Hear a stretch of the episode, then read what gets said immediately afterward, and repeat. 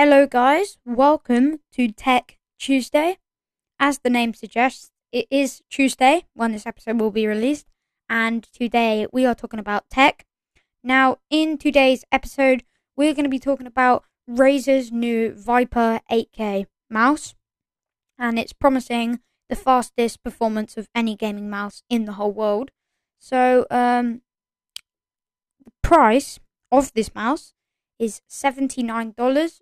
That is quite a bit for a mouse, but then again, tech is going up a lot these days.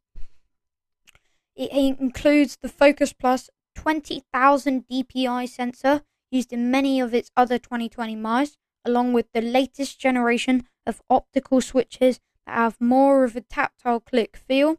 According to the company, though, it didn't stand out as noticeable when people have tested the mouse. So that is a bit of a down, but we'll carry on.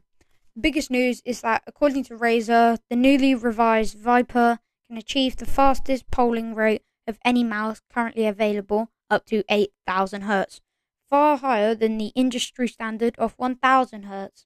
So, you or me might buy a normal mouse, just like a gaming mouse, or just like a desktop mouse for £20, £10, £5, and it would normally be 1000, 2000 Hz. But as, as soon as you go up in price, you get bigger hertz, bigger DPI, and probably a better quality mouse with a mouse, sorry, with a better brand.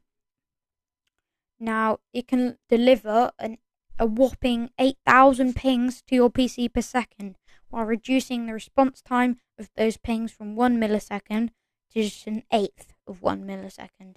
On paper, it does seem really express, uh, uh, impressive. But why exactly would anyone need a polling rate this high?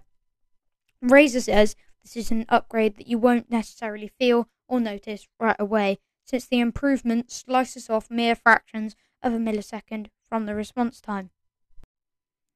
Razer does request that you need to have at least an Intel Core i5 8600K or an AMD Ryzen 5 series just to run this because it's such a powerful mouse.